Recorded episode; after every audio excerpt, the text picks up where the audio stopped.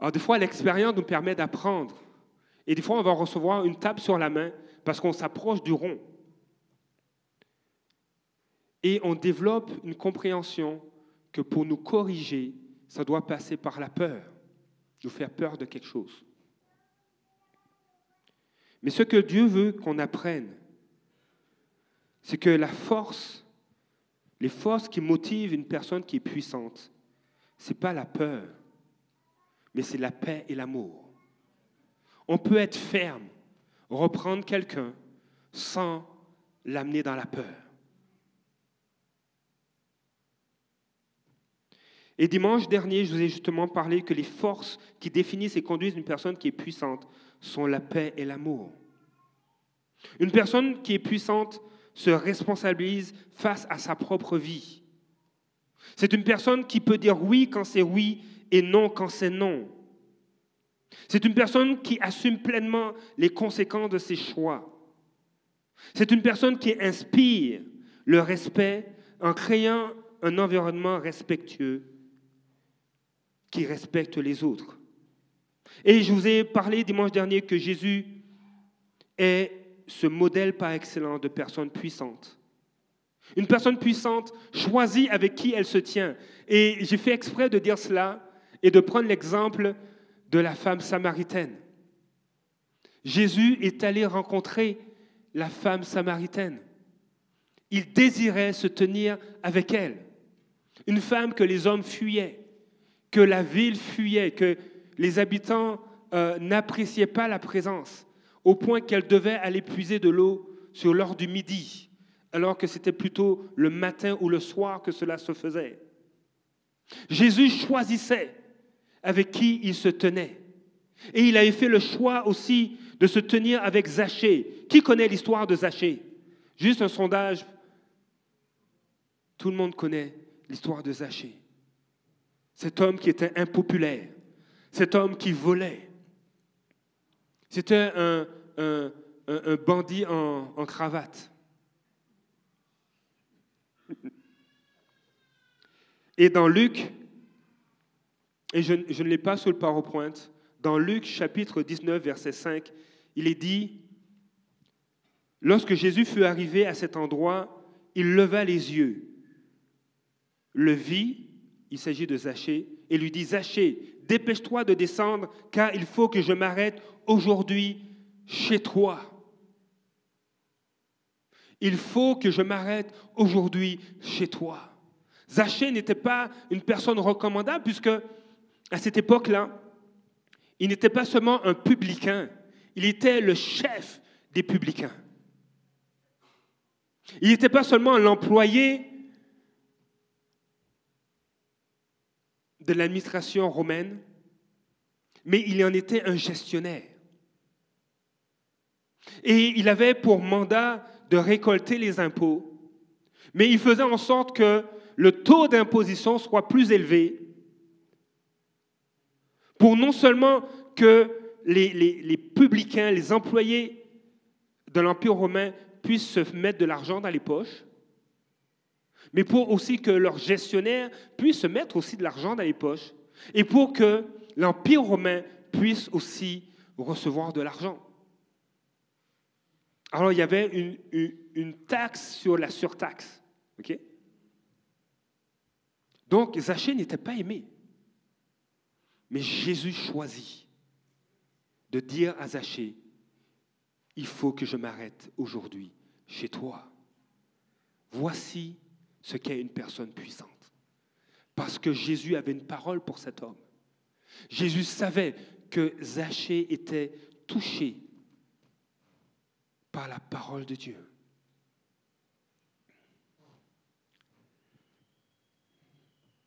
Jésus ne s'est pas seulement arrêté chez Zachée, mais ce qui est magnifique, peu importe ton arrière-plan, quand tu te tournes vers Jésus, Jésus fait de toi une personne puissante, motivée par l'amour. Et j'ai quelques exemples sous les yeux. Matthieu 26, verset 7. Luc 7, verset 37, 39. Jean 11, verset 2. Jean 12, verset 3. Et c'est juste quelques exemples que j'ai pris. Je vais prendre un exemple, l'exemple de Luc chapitre 7, les versets 37 à 39. Quand tu te tournes vers Jésus, il fait de toi une personne puissante, motivée par l'amour. Et l'exemple que je vais prendre, c'est l'histoire d'une femme qui a fait le choix, contre toute attente, qui a fait le choix d'être puissante. Et nous allons lire le texte ensemble. Luc chapitre 7, verset 37 dit ceci. Une femme pécheresse qui se trouvait dans la ville apprit, il est question de Jésus, qu'il était à table dans la maison du pharisien. Et je, m'arrêtais à cette première phrase pour, pour essayer de vous mettre un peu dans le contexte, être témoin de ce que cette femme a décidé de faire. Une femme pécheresse, peut-être que c'était une prostituée, peut-être que c'était une femme euh, qui a connu d'autres hommes et, et pour la société juive de l'époque, c'était horrible, d'autant plus que les pharisiens étaient cette branche du judaïsme qui veillait à ce qu'on suive la loi à la lettre en réponse à l'invasion grecque et ensuite romaine de l'époque en réponse au culte euh, euh, grec et au, culte romain qui existait à cette époque. Cette branche du judaïsme voulait se tenir euh, tellement sur la parole de Dieu qu'ils ont établi plein de règles pour pouvoir suivre, essayer de suivre la loi et se distancer de la culture de l'époque qui était d'influence romaine et grecque. Et les pharisiens voyaient d'un très mauvais œil des gens qui marchaient loin de la loi, qui marchaient n'importe comment. Ils étaient plus attachés à la lettre qu'à l'esprit de la loi. Et ils, avaient comme éloigné tout l'aspect de l'amour de Dieu. Pourquoi? Pourquoi Dieu s'est-il tourné vers les êtres humains? Ils étaient attachés à la lettre. Et cette femme apprend que Jésus était à la table d'un de ces hommes religieux. Et elle connaissait son passé. Elle savait comment les autres la voyaient. Mais elle avait vécu quelque chose lorsqu'elle a rencontré Jésus. Et ce jour-là, alors qu'elle se trouvait dans la ville et qu'elle apprit que Jésus était à, à table dans la maison du pharisien, elle, apportait, elle apporta un vase plein de parfums, verset 38, et se tint derrière, aux pieds de Jésus, elle pleurait, et bientôt elle lui mouillait les pieds de ses larmes, puis les essuya avec ses cheveux, les embrassa, versa le parfum sur eux. Quand le pharisien qui avait invité Jésus vit cela, il se dit en lui-même, si cet homme était prophète, il saurait qui est celle qui le touche et de quel genre de femme il s'agit? Il saurait que c'est une pécheresse. Et ce qui est beau dans les versets qui suivent, Jésus va poser une question à ce pharisien. Il veut lui faire ce commentaire. Il dit, mais je suis rentré chez toi. Je suis rentré chez toi et tu ne m'as pas lavé les pieds. C'est dans la coutume, c'est toi qui, suis les règles. Mais j'étais à tes yeux peu de choses. Parce que quand on rentre chez toi comme invité, tu veilles à ce que nos pieds soient lavés. Puisqu'on passe la journée en sandales, il n'y a pas d'asphalte. On marche dans la terre, dans la poussière. Et habituellement, dans la culture juive à cette époque, on lavait les pieds des invités. Et Jésus va lui dire, mais tu ne l'as pas fait. Et cette femme, elle a lavé mes pieds de ses larmes. Et il va ajouter, à celui qu'on a peut pardonner, cette personne va exprimer peu d'amour. Mais à celui à qui on a pardonné beaucoup, cette personne va exprimer beaucoup d'amour. Cette femme a connu l'amour de Dieu. Et en réponse à cet amour, Jésus a fait d'elle une femme puissante qui a exprimé tout son, attachement à Jésus. Lorsque tu rentres en relation avec Christ, lorsque tu rentres en relation avec sa parole, tu la laisses agir dans ta vie, Dieu fait de toi, sa parole fait de toi une personne qui est puissante, qui est capable de faire un choix au-delà de ce que les gens peuvent croire et penser de toi. Tu ne marches plus par l'anxiété ou par la peur, mais tu marches par la paix et par l'amour. Et donc, une personne puissante est en mesure de se contrôler. Elle est en mesure de communiquer une atmosphère d'honneur et de respect. Ce matin, ce que j'aimerais vous, partager, et euh, nous allons prendre la Sainte Seine ensemble, c'est j'aimerais vous partager un peu mon cœur. Quand tout est en mouvement autour de nous, J'aimais cela. Quand tout est en mouvement, quand tout est en changement autour de nous, des fois même au niveau professionnel, au, niveau familial, on peut, devoir faire face à des situations de, euh, de conflits relationnels. Le meilleur endroit où on doit demeurer, c'est dans la vérité. Tout peut se chambouler, mais la vérité ne change pas. Jésus ne change pas. Jésus dit, je suis le chemin, la vérité et la vie. Et l'endroit qui est sécure pour toi, c'est en Christ. C'est dans la vérité. Depuis quelque temps, le Seigneur m'a, a commencé à me parler, depuis quelques semaines, alors qu'on est dans, ce temps,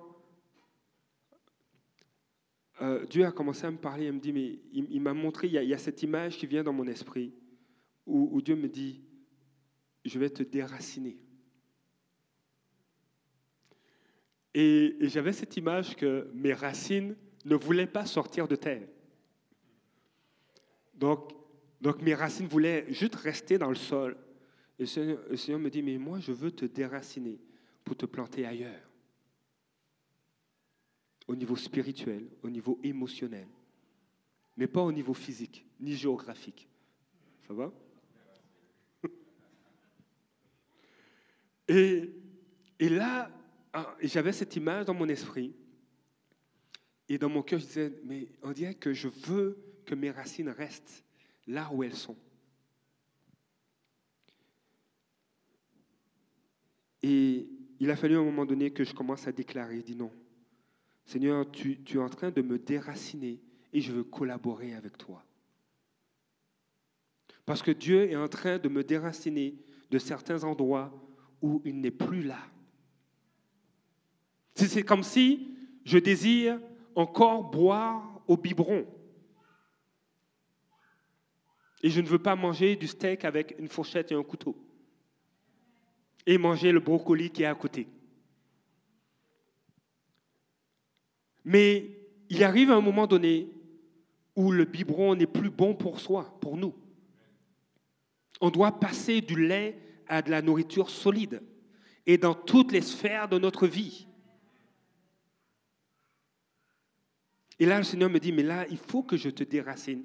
Parce que moi, je ne tiens plus le biberon là. Tu n'es plus sur la chaise haute avec maman qui te tient le biberon et qui le met dans ta bouche. J'exagère un peu l'image, mais c'est pour me faire comprendre.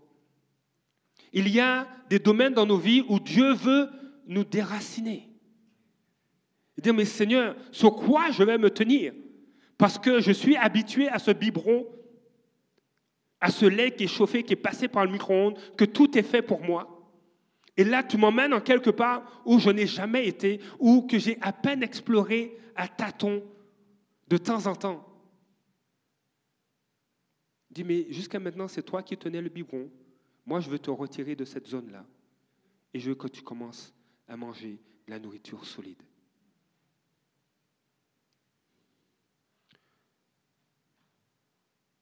Quand tu viens, quand tu vas au travail, quand tu es à l'église, et puis tu es en train de parler à quelqu'un, puis pas loin de toi, tu vois deux personnes, deux, trois personnes qui discutent et qui se mettent à rire. Et puis tu as cette pensée qui vient, ah, on se moque de toi.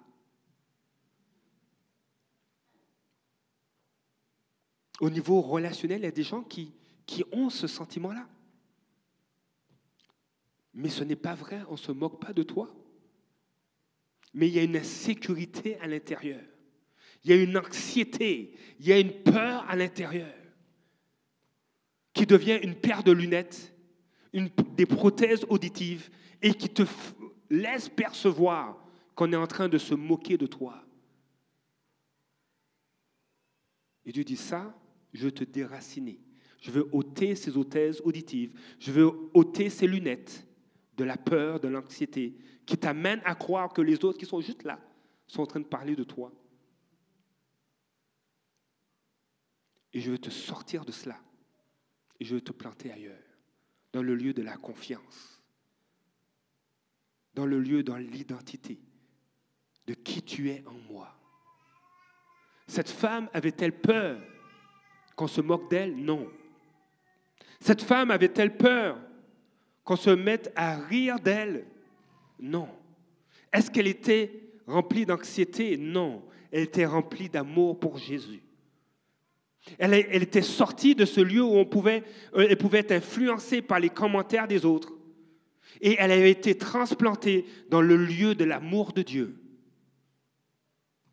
Et c'est là que Dieu veut te planter. Je reviens à cette image que, Dieu déposait sur mon cœur. Je dis, Seigneur, ces, racines ont ce désir de rester. Quand j'étais plus jeune, j'ai dû peut-être vous le raconter, quand j'étais étudiant à Montréal, il y avait, des fois où euh, j'étais fatigué des cours, des, travaux, et puis je dit, mais je, vais, je vais décompresser je vais aller voir un film. Alors, sur la rue Sainte-Catherine, il y avait un, cinéma. Donc, je sortais de mon pavillon de sciences, et puis il, était, il était 3 euh, heures ou 2 heures moins le quart. Euh, 3 heures moins le quart, j'allais. Et puis, qu'est-ce qu'il y a à l'affiche? Ah, j'ai besoin de décompresser. Alors, des fois, oui, c'est bien de, de s'amuser avec des amis ou des fois de sortir. Mais je décompressais parce que j'avais trop de pression et je cherchais une solution dans quelque chose qui était hors de Dieu et qui était dans, dans, dans, dans le divertissement du, du 7e art, donc voir un film. Et je regardais le film pendant une heure et demie, deux heures. Je sortais de la salle et j'étais aussi inquiet, aussi chargé, fatigué. Dire, OK, les travaux m'attendent, les rapports de 12 pages m'attendent, les, synthèses d'articles scientifiques m'attendent. Mais Seigneur, ma, ma situation n'a pas changé. Hein? Et euh, à cette... Dieu m'a pas dit, mais tu vois bien, je n'étais même pas là avec toi au cinéma. Mais il m'est arrivé des moments, et ça a été le début pour moi de, découvrir que Dieu parle. Il y avait des moments où je sortais de l'université avec des travaux à faire, des analyses, euh, des, interprétations de, de tests en laboratoire à faire, et je sentais dans mon cœur quelque chose qui se pressait. Il dit, tu as un rendez-vous chez toi. Il y a quelqu'un qui t'attend. Fais vite, rentre. Et je prenais le métro, je marchais sur, sur, la rue de, mon appartement, je rentrais. Et en entrant, Jésus m'attendait. Il dit, viens, on va parler.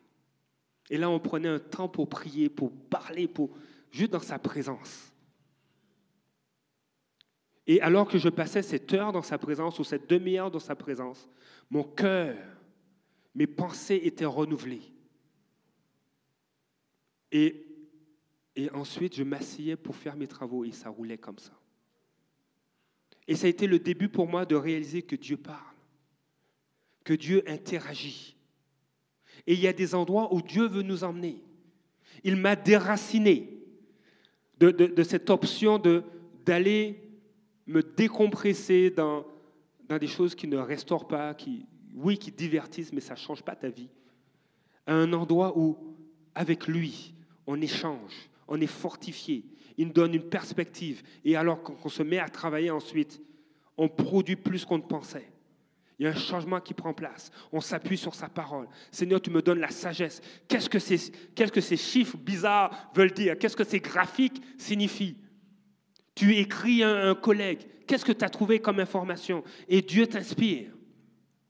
Et cela s'applique dans tous les domaines de notre vie. Seigneur, j'en peux plus avec mon épouse. J'ai envie d'aller prendre une marche, une marche, même marcher sur l'eau, aller dans un autre continent parce que je ne peux pas la supporter. Et Dieu dit non. Ce n'est pas l'anxiété et la peur qui doivent te motiver, mais c'est la paix et l'amour. Viens prendre le temps dans ma présence. Fais le choix. Fais le choix de l'aimer et de lui témoigner que peu importe ce qu'elle va te dire, peu importe ce qu'elle va faire, elle aura cette assurance que tu l'aimes pareil. Que tu n'approuves pas cette situation, que tu n'approuves pas ce comportement, mais ça ne change pas ton amour. C'est ce qu'on appelle de l'amour inconditionnel. Et, et je bénis Dieu qu'on ait un, un pasteur aussi avec nous, de sorte que je peux dire que même les pasteurs, des fois, disent Seigneur, qu'est-ce que je vais faire dans cette situation? Ou, des fois aussi, les épouses de pasteurs vont dire, Seigneur, tu l'as appelé au ministère, mais qu'est-ce que je vais faire avec cet homme-là? Sa façon d'agir, je ne le comprends pas. Et souvent, mon épouse va dire, mais moi, je fais le choix d'être patiente. Je ne dis rien, je ne me mets pas en colère. Ce qu'il a fait, c'est bizarre, mais je ne veux pas me laisser blesser. Il est peut-être fatigué. Il est peut-être stressé.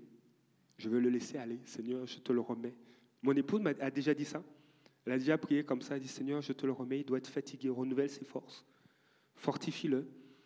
Il doit être inquiet. Et euh, je suis revenu la voir. Je dis Chérie, je m'excuse. Je te demande pardon. J'étais, j'étais un peu fatigué et stressé par telle situation par euh, Denis et Suzanne qui parlent pendant que je prêche.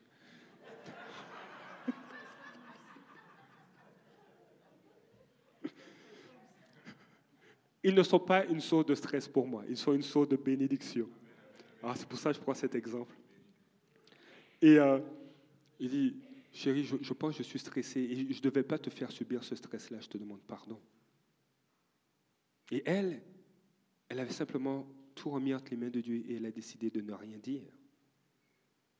Elle aurait pu se fâcher, mais elle n'a pas réagi sous l'anxiété. Elle, elle a dit, moi, je choisis de rester en paix. Je choisis de rester dans l'amour, afin qu'il sache que malgré ce qu'il fait, mon amour pour lui est le même.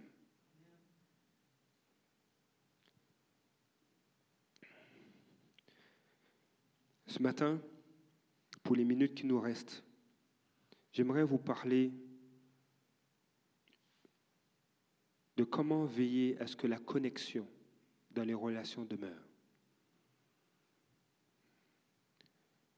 Avec Dieu, puis aussi avec notre prochain. Il était peut-être arrivé de dire, je ne veux pas voir la face de mon prochain,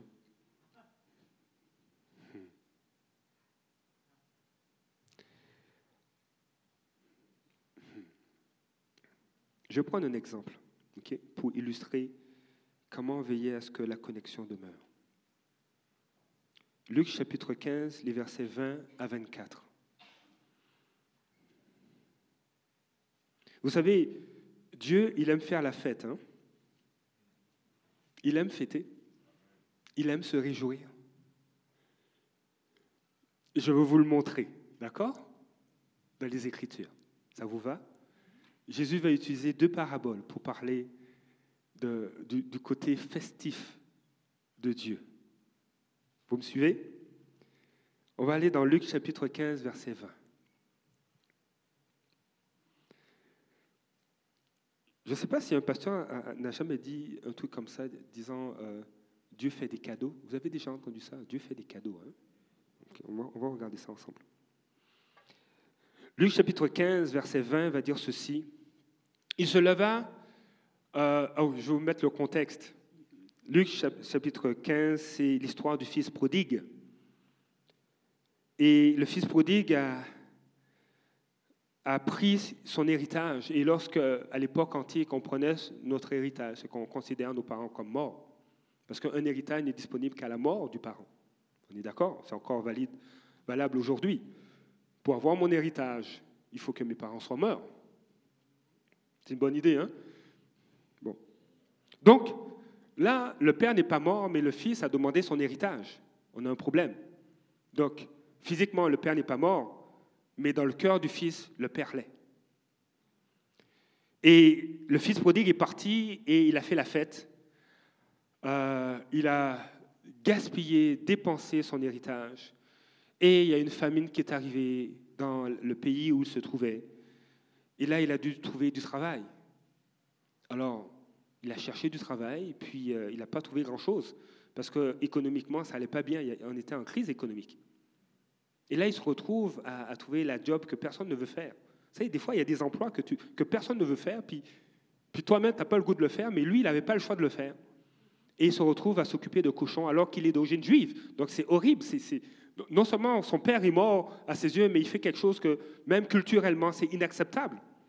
Et il se retrouve à le faire et il travaille. Et il a tellement faim qu'il aimerait quoi? Il aimerait manger ce qu'on donne comme nourriture aux cochons. Donc c'est horrible comme situation. Il est parti de quelqu'un qui avait beaucoup d'argent à quelqu'un qui ne peut même pas manger la nourriture des cochons.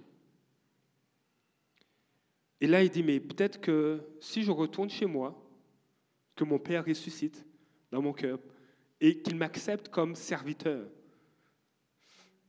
C'est, le, le, pire coup que qu'un fils peut faire à un père ou à une mère, c'est considérer ses parents comme morts. Donc il dit, je vais, je vais, je vais le ressusciter et puis je vais aller voir, peut-être qu'il va accepter que je sois un esclave. Parce que les esclaves et les serviteurs de mon Père sont mieux traités que moi en ce moment, qui vivais à ma façon et comme je l'entendais. Et des fois, on vit à notre façon comme on l'entend. Et notre, condition s'empire.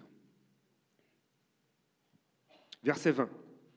Il se leva et alla vers son père, alors qu'il était encore loin. Son père le vit on a l'impression que le père de ce fils, chaque jour, passait du temps sur la, galerie et attendait le retour de son fils. Parce que quelle est la, probabilité que tu débarques chez toi et que ton père t'attende sans l'avoir averti? Un jour quelconque. Alors probablement que le père attendait. Le Père le vit et fut rempli de compassion. Et c'est là qu'on voit un élément intéressant, l'expression du cœur du Père. Il n'est pas, écrit, son Père le vit et fut rempli de colère. Et mon petit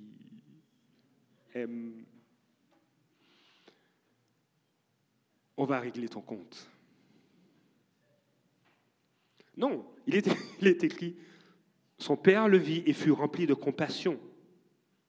Et, ça me surprend, parce que des fois on dit, OK, je vais attendre que tu rentres, que tu te pointes. Aie l'audace de sonner à la porte. Allez, on va voir. J'ai de la compassion, mais elle a ses limites. Mais ce n'est pas ce que le Père a fait. Il courut il a commencé à exprimer sa compassion en courant avec une batte de baseball, non. Il courut. Il courut se jeter à son cou et l'embrassa. Et Jésus utilise cette parabole qui pour illustrer le cœur de Dieu. Le prophète Ésaïe va dire que Abraham, parce que les, Juifs disaient que Abraham était leur père, oui, c'était leur ancêtre. Mais, mais Isaïe va dire que Abraham n'est pas notre père parce qu'il ne nous connaît pas. Et il ne sait pas ce qu'on vit. Mais toi, Seigneur, tu es notre père. Parce que tu nous connais et tu sais ce qu'on vit. Et Jésus, à travers cette parabole, était en train de dire, je veux vous rappeler qui est Dieu.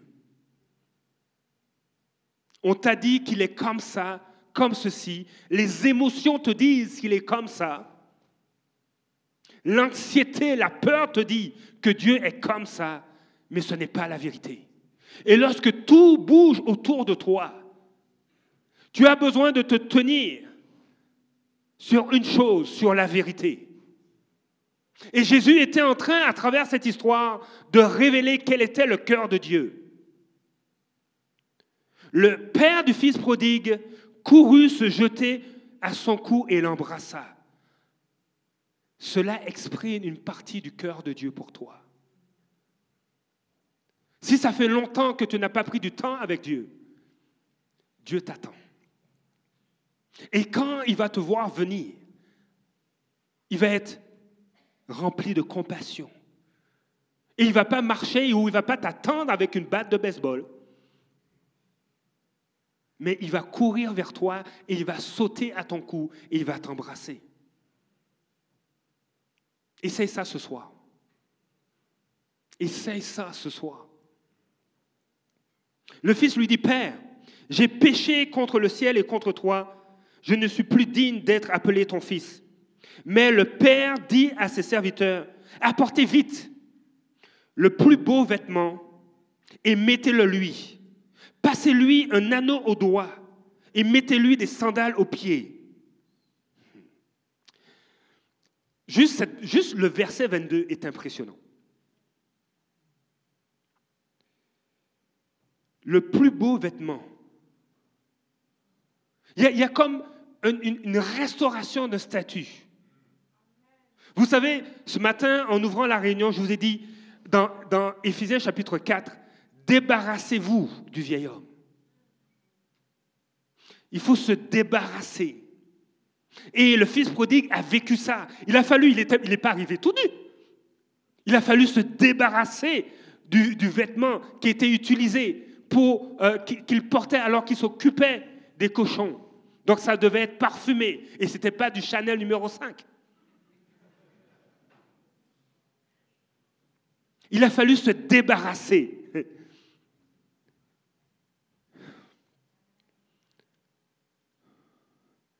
Quand tu viens dans la présence de Dieu, Dieu te rend puissant.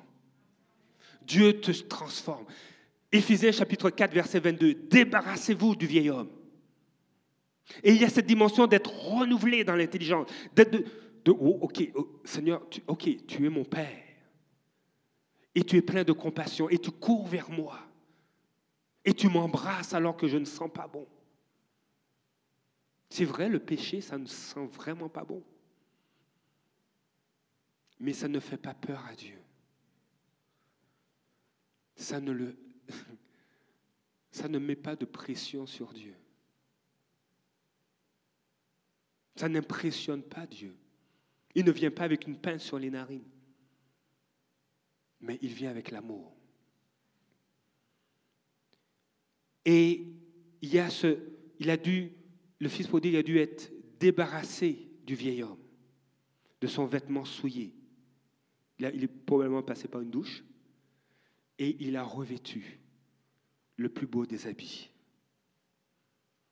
Et lorsque tu vas vers Dieu, c'est ce qui prend place.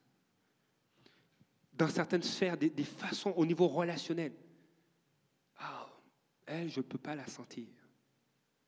Mais quand tu vas dans sa présence, Dieu, Dieu expose ces choses. Il dit, mais débarrasse-toi de ces pensées. Et revêt mes pensées, qui sont les plus belles, qui sont les meilleures. Parce que tu sais que l'amour que j'ai pour toi n'a pas de condition. Et j'aime cette pensée qui dit, Dieu nous accepte tel qu'on est, mais dans sa présence, on est transformé. On ne peut pas rester le même. Le fils prodigue dans la présence du Père n'a pas pu rester le même. Impossible. Il n'est pas resté tout crotté, tout sale, avec de la boue, du purin sur lui. Ses vêtements ont changé. Un anneau a été mis à son doigt.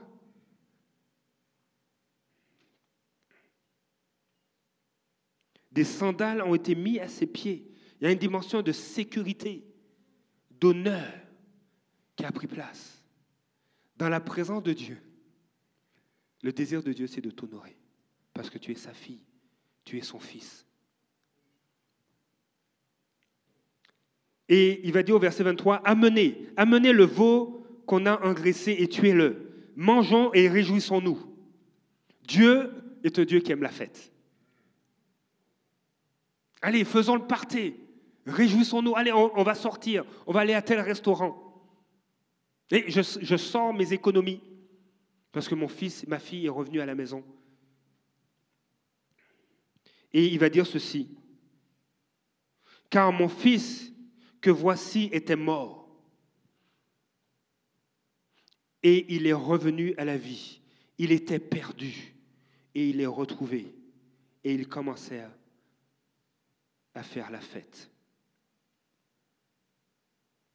Des fois, la peur, l'anxiété vont nous perdre dans nos relations, vont mettre des filtres.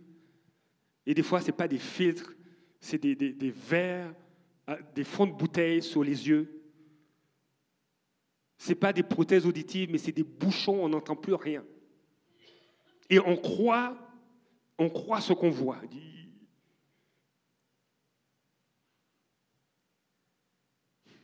Il y a, ça, me fait penser à une histoire. Euh, mes garçons ont regardé une émission euh, en fin de semaine. C'était une histoire des hommes des cavernes. Et puis à un moment donné, il y, a, un bonhomme qui prend une pierre parce qu'il voit, il voit un canard, un canard au loin. Et puis comme c'est au loin, il n'a pas réalisé. Il voit le canard, puis il voit que le canard est tout petit. Donc il dit, ben, il, va, il va essayer de l'abattre. il a une perception de l'animal. Et puis il lance la pierre, puis, puis il voit la pierre tomber. Puis ça, on dirait que c'est juste une, poussière qui est tombée sur le canard. Pour se rendre compte que c'est un dessin animé, on, s'entend mais pour se rendre compte que ce canard, dans le scénario du, dessin animé, est gigantesque et plus grand qu'un éléphant. Des fois, on a des perceptions comme ça. On voit une situation et puis on, dit il n'y a pas de problème parce qu'on garde nos fonds de bouteille sur les yeux. C'est ce que fait la peur et l'anxiété. Mais l'amour change notre perception.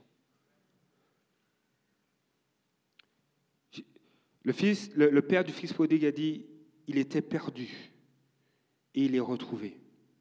Et lorsque Dieu te retrouve, c'est la fête. Son cœur se réjouit. Peu importe ce que tu as fait, peu importe ce que tu pensais de toi, Dieu te restaure et te conduit dans la vérité.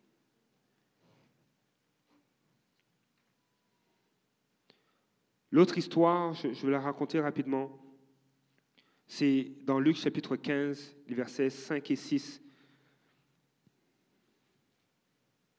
Lorsqu'un propriétaire perd une brebis, et j'ai juste gardé deux versets, mais lorsqu'il perd une brebis, même s'il en a 100, euh, la centième qu'il a perdue, il va la chercher. Et Dieu nous cherche.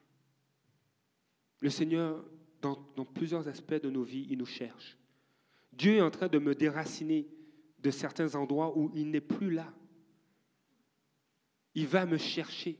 Il me dit, mais Bruno, tu ne peux pas rester là. Ça va devenir désertique. Tu penses, tu penses que tu es dans une forêt, mais tu t'es pas rendu compte que autour de toi, il n'y a plus rien. Cette façon de, penser ne m'honore pas. Et à cause de ça, tu vas, tu vas te faire du, tort et tu risques de nuire aux autres. Cette pensée de croire que tu ne vaux rien. Cette pensée de croire que tout le monde est contre toi. Cette pensée de toi que tout le monde doit te servir. Quelle est cette pensée que tu as et que dans laquelle Dieu veut te déraciner? Cette pensée de croire que tu dois être au contrôle de tout. Que les gens sont là juste pour te servir. Et des fois, ce n'est pas évident. Parce qu'on a des arrière-plans, on, a on a un héritage des fois familial ou culturel qui donne l'impression que euh, ben, les gens sont là pour me servir. Hein. Moi, à la maison, quand j'étais petit, ben, je devais, fonctionner au doigt et à l'œil des, des, parents. Là. Ils me disaient fais ci, fais ça, puis j'avais pas le choix, sinon c'était la bastonnade. Mais je viens d'un milieu familial où l'amour, c'est quoi l'amour? Mais, mon père m'a jamais dit qu'il m'aime. Ma mère ne m'a jamais dit qu'elle m'aime. Ben, c'est mes parents, ils doivent m'aimer. Mais ils m'ont jamais dit ça. Et Dieu dit, mais moi, je vais te déraciner de là. Et je vais te planter dans mon jardin. Et tu vas goûter à mon amour. Je veux terminer avec ceci. Quelques outils. Vous savez, il y a, un certain temps de ça, on, a, on a dit que Dieu, et je le crois, il parle les cinq langages de l'amour. Vous connaissez les cinq langages de l'amour? Il y a un très bon livre, je pense qu'on l'a toujours en librairie. Euh, c'est les cinq langages de l'amour. C'est euh, Gary Chapman qui a écrit ce livre. Il est même vendu dans le séculier tellement je pense que c'est, ça synthétise les principaux langages de l'amour. Les cinq langages de l'amour sont le toucher physique, les services rendus, les cadeaux, les temps de qualité et les paroles valorisantes. Tout cela toujours doivent se faire dans l'honneur. On peut déjà dans l'honneur, c'est que je ne vais pas obliger Denis à me faire un câlin. Je ne peux pas l'obliger. Ça, ce n'est pas de l'amour. c'est de la contrainte. Et je risque d'avoir des problèmes ensuite avec Suzanne. Elle va me chicaner. Mais il y a des personnes pour qui le toucher physique est une expression d'une affection. Denis, viens. viens.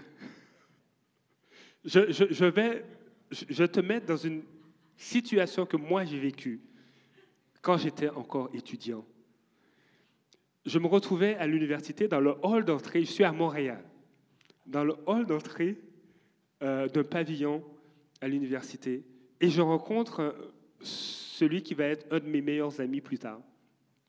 Et il me parle, et on est dans le hall, hein, il y a plein de personnes qui passent, ok? Et il me tient les mains comme ça, les deux mains, et puis il me parle. Comment tu te sens? Ça vient gênant. oui, il me tenait, tout, hein, vous avez vu, hein, il, a, il a retiré sa main. Hein.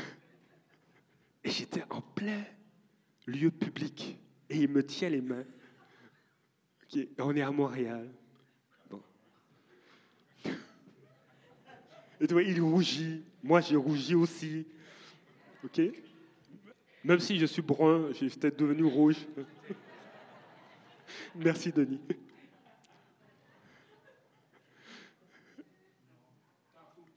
Merci. Alors, il me tenait la main et puis il me parlait.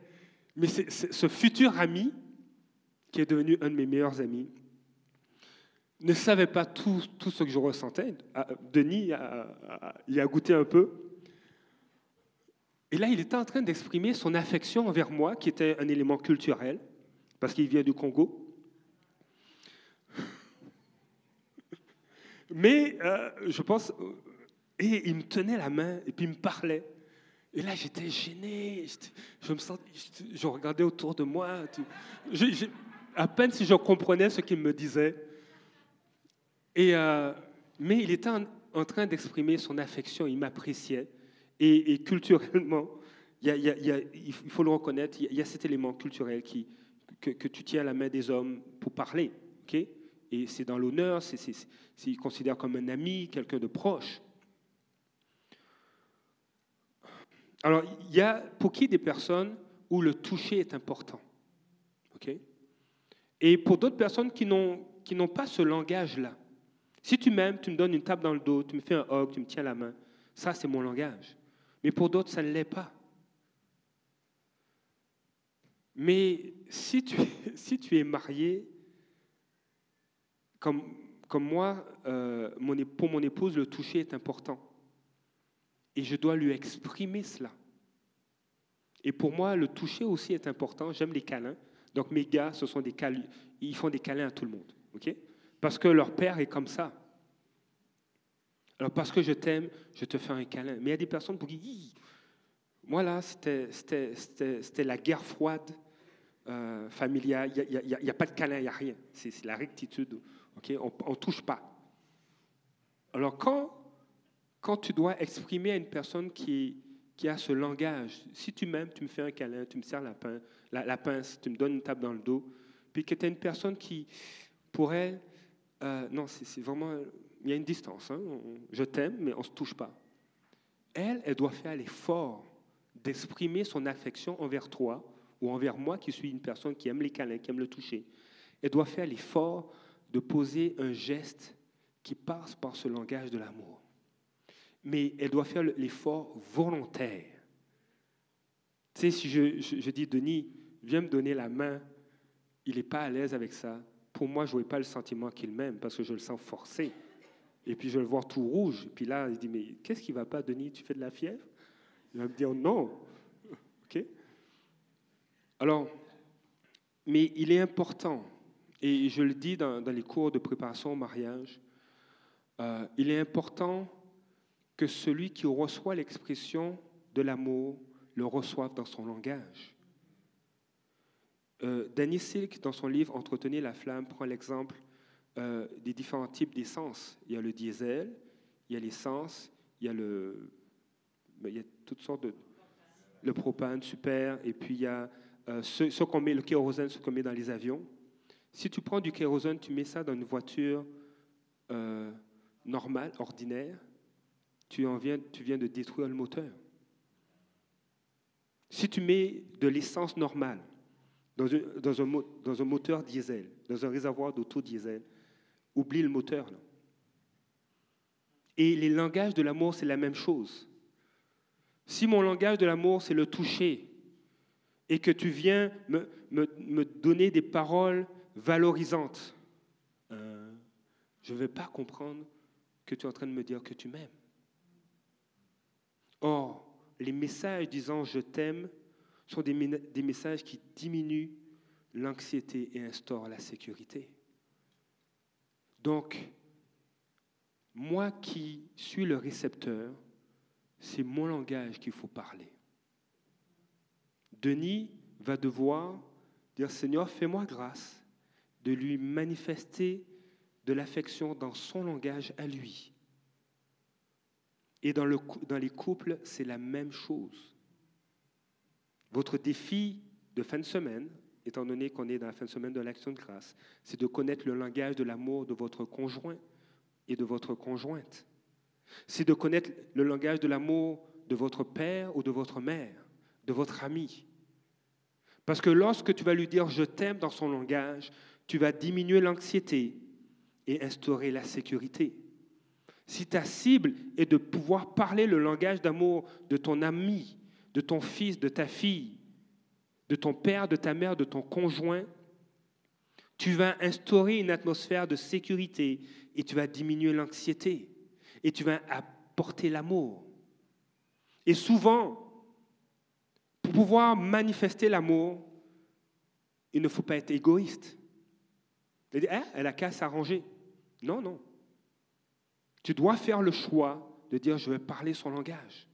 Je fais le choix, quand je vais faire de l'essence, je ne prends pas la pompe à diesel pour mettre dans ma voiture à essence.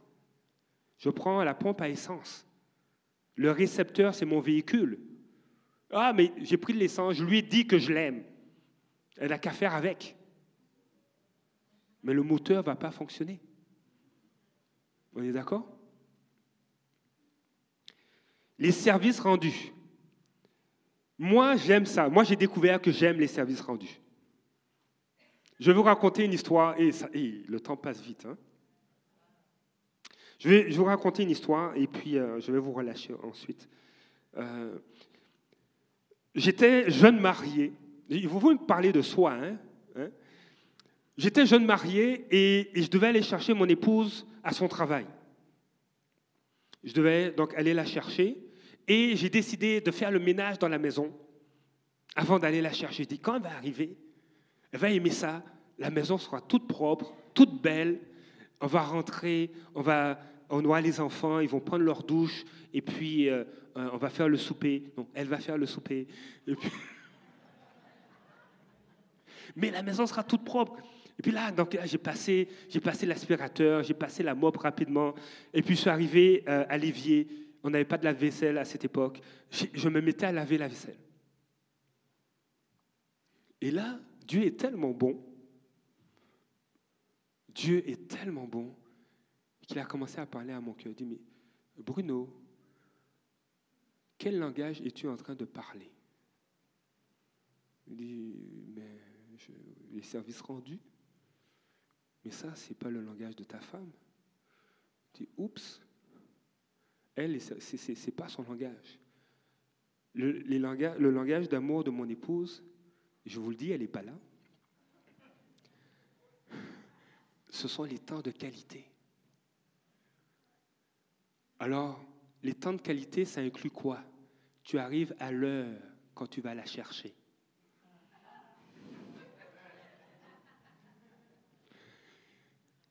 J'ai lâché le couteau, j'ai lâché la fourchette, j'ai rincé mes mains, je me suis essuyé les mains, j'ai pris mes clés, je suis parti.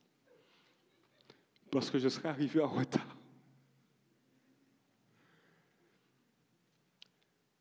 Les services rendus sont une façon de dire à quelqu'un que tu l'aimes.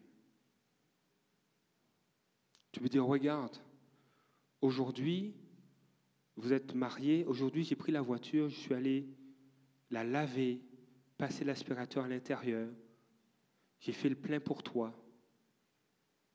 Et dit, waouh, merci. Les temps de qualité. Je dépose le cellulaire, à l'entrée de la maison dans un coffre-fort. OK Et je m'assois et je t'écoute. Parce que je suis assis, mais je t'écoute, hein, tu sais Oh oui, je t'écoute. Oui, oui. OK, tu as, tu as, tu as, préparé, tu as préparé le poulet. Ah, mais c'est super. Puis tu répètes la dernière phrase de la personne. Oublie les temps de qualité. Ça, ce n'est pas un temps de qualité.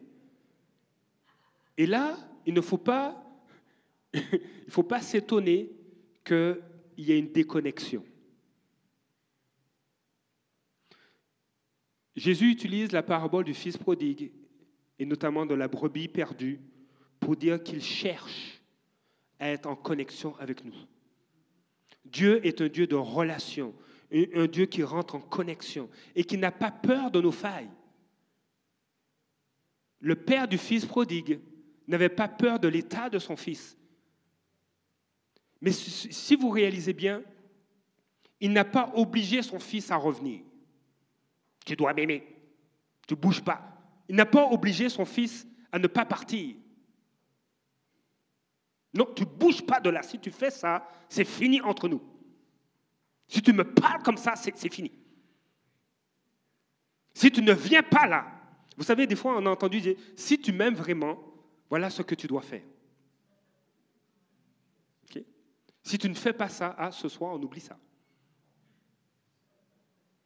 La manipulation. Dieu ne manipule pas. Dieu nous laisse libres. L'amour nous laisse libres. Alors, euh, je, je vais terminer. Merci pour votre patience.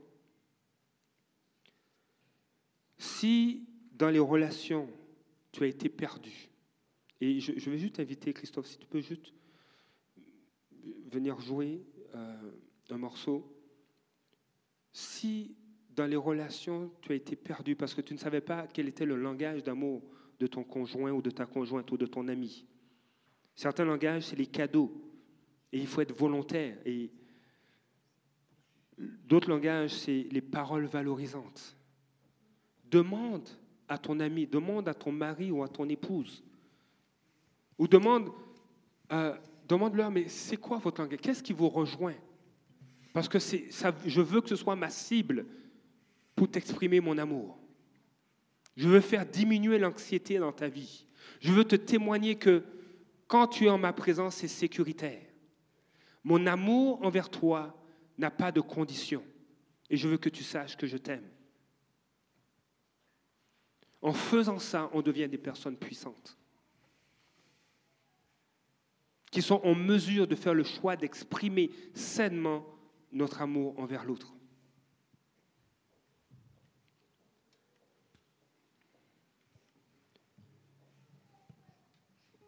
Est-ce qu'il y a parmi nous des personnes qui désirent être puissantes et pouvoir exprimer le bon langage de l'amour envers son prochain Ce matin, mon désir, mon désir, c'est qu'on sorte de notre zone de confort, qu'on vive des victoires comme Jésus est sorti de sa zone de confort et a remporté la victoire pour nous. Mon désir ce matin, c'est qu'on puisse vivre par la foi, en s'appuyant sur sa parole, la parole de Dieu, ce que Dieu dit. Quand tu sors de ta zone de confort, quand tu sors d'un milieu où tu es habitué et tu vas dans une zone inconnue, dans ma famille, on ne m'a jamais dit je t'aime.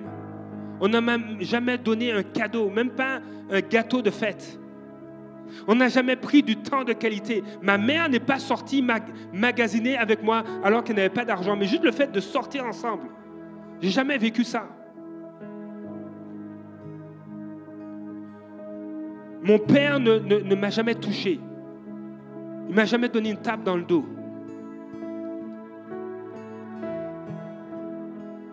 Mes parents ne m'ont jamais rendu un service, fait la peinture dans ma chambre. Non, jamais. Donc quand on est dans un environnement comme ça, tu sors de ta zone de confort. J'ai jamais connu ça. Mais ce n'est pas une excuse pour dire, mais je ne vais pas faire ce que Dieu veut. Mais Dieu nous invite à sortir de notre zone de confort. J'ai toujours été en contrôle de tout. Motivé, poussé par la peur. Et arrêter d'avoir peur. Ouh mais j'ai jamais connu ça. Mais Dieu veut te conduire dans sa présence. Dieu veut que tu expérimentes son amour, que tu écoutes. Dieu veut que tu entendes qu'il te dise qu'il t'aime. Dieu veut te toucher. Et des fois, notre corps réagit à la présence de Dieu. Ce n'est pas systématique. Mais il arrive des moments où Dieu veut exprimer son affection et, tu as l'impression d'être enveloppé, d'être touché, parce que c'est ton langage. Dieu veut te faire des surprises.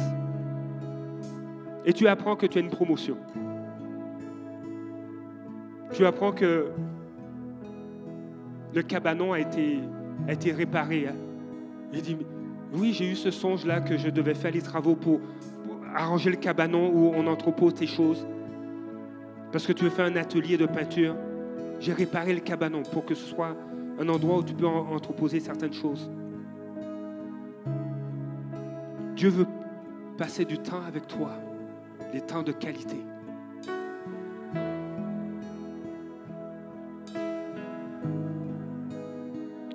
Ce matin, sors de ta zone de confort. Même si il y a des aspects qui, sont, qui te sont inconnus, mais marche, vas-y par la foi en sa parole, sur ce qu'il dit. Tout va bouger. Autour de toi, tout se met en mouvement, peut paraître, peut sembler t'échapper. Mais une chose qui ne va jamais bouger, c'est la vérité. Jésus est la vérité. Tu peux t'appuyer sur lui. Tu peux t'appuyer sur ce qu'il dit, sur sa parole. Tu peux lui dire, Seigneur, sois le roi de gloire qui me conduit.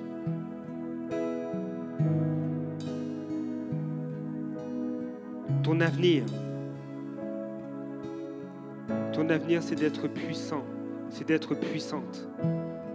La parole de Dieu nous dit, il a fait de nous un sacerdoce royal, prêtre et prince et princesse. Nous avons un sacerdoce royal. Tu es de nature royale. Tu es puissant. Tu es appelé à être puissant et puissante. S'il y a un domaine dans ta vie, j'ai vraiment ce mot-là, perdu, s'il y a des, sphères de ta vie où tu te sens perdu, désorienté, où tu as besoin que Dieu te témoigne son affection, son amour, que tu as besoin et, que tu sais que tu dois aussi exprimer envers ton prochain de l'amour, mais tu ne sais pas comment le faire. Je t'invite à te lever.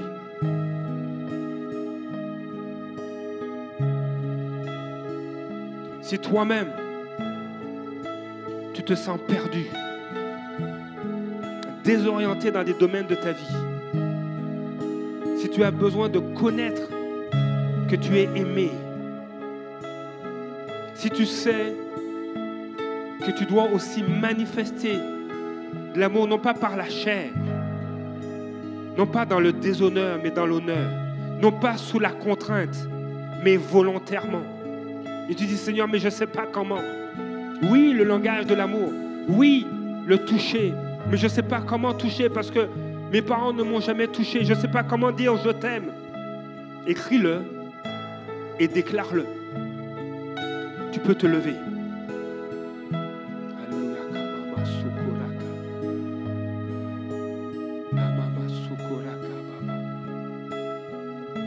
Le temps, le temps est avancé et je veux respecter cela. Alors que tu es debout, homme avec homme, femme avec femme, les personnes qui sont à côté, tu es assis et tu vois, tu es un homme et tu vois un homme debout. Juste va à côté de lui et juste commence à prier. Tu es une femme et tu es assise et tu vois une femme à côté de toi qui est debout. Lève-toi et va à côté d'elle et juste commence à prier. Dis Seigneur, agis. Tu sais pourquoi il s'est mis debout. Tu sais pourquoi elle s'est mise debout. Seigneur, interviens. Interviens.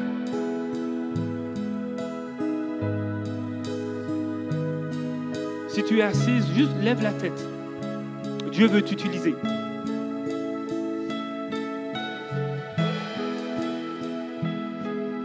Et va.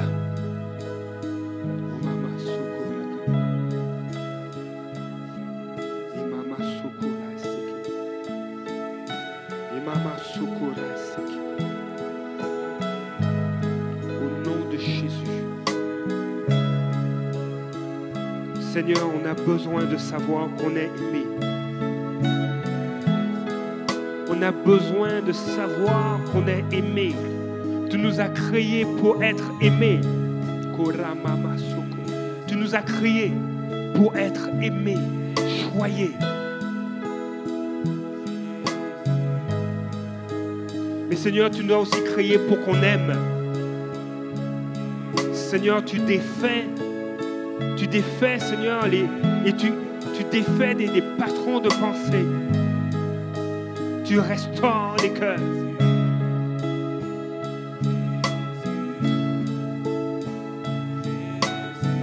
Les messages qui disent je t'aime diminuent l'anxiété et instaurent la sécurité.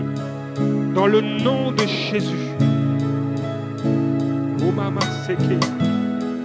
Au nom de Jésus. Seigneur, comme tu as pris soin de Marie, comme tu as pris soin de Zachée, comme tu as pris soin de cette femme qui a répandu du parfum sur toi, ses larmes sur ses pieds. Seigneur, tu prends soin de tes enfants. Tu prends soin de, de tes enfants. Tu en fais des personnes puissantes qui savent manifester l'amour, mais qui savent aussi recevoir de toi. Qui parole.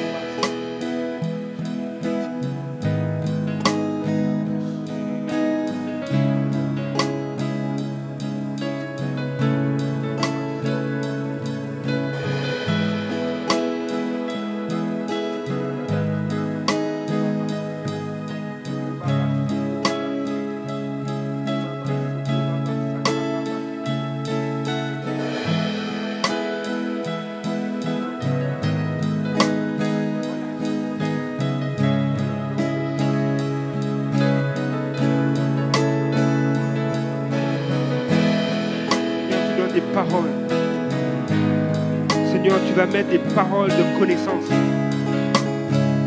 pour exprimer l'amour. Tu vas donner des paroles de sagesse. Seigneur, tu vas donner, Seigneur, des, des paroles de connaissance qui vont s'exprimer par des gestes.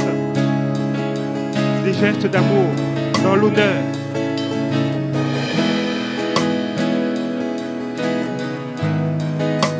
Oh Seigneur, tu donnes des cadeaux. Vas donner des paroles de connaissance pour communiquer, pour donner des cadeaux. Et toi-même, tu vas donner des cadeaux à tes enfants. Il y a des cadeaux, des anneaux qui vont être mis au doigt, des vêtements neufs qui vont être donnés. Seigneur, tu vas changer des conditions de vie parce que tu déclares que tu veux qu'on sache que tu nous aimes. Il y a des cadeaux, cadeaux, oui, spirituels, mais aussi des cadeaux matériels, des cadeaux relationnels.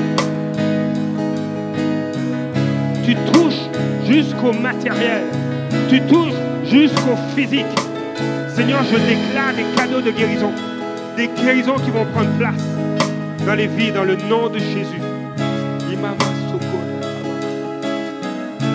Seigneur, tu vas donner des paroles disant combien personnes sont précieuses, combien tes enfants sont précieux à tes yeux? Précieuses et précieux.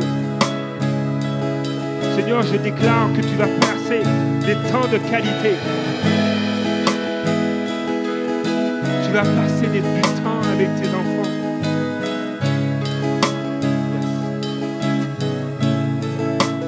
Ils vont recevoir le témoignage que tu les aimes. Et Seigneur, tu fais d'eux des personnes puissantes qui vont manifester l'amour comme toi, selon ta parole, dans le nom de Jésus.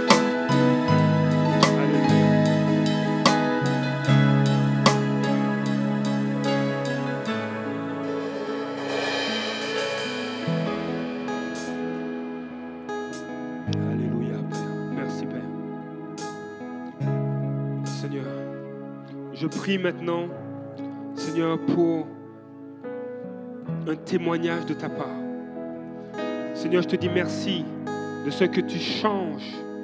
Tu changes les cœurs, tu changes les relations, tu les rends puissantes. Parce que tu fais de nous, tu fais de tes enfants des personnes puissantes qui établissent des relations puissantes, qui sauront placer des limites, mais qui sauront exprimer comment manifester le témoignage de l'amour. Je te dis merci. Seigneur, je te prie de bénir cette assemblée, de te glorifier, Seigneur, qu'on entende tes hauts faits qui ont pris place au milieu de nous, dans le nom de Jésus. Amen. Ceci termine la réunion. Si, si vous voulez qu'on prie pour vous, vous pouvez vous avancer. Je prendrai quelques minutes pour prier avec vous. Euh, je vous souhaite une bonne action de grâce. Je pense que c'est un temps pour rendre grâce à Dieu.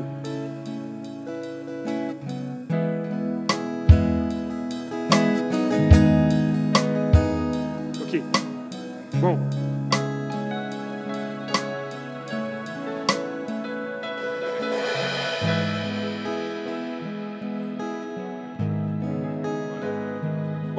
On va, faire la Sainte Seine dimanche prochain. Je m'excuse. Alors soyez au rendez-vous.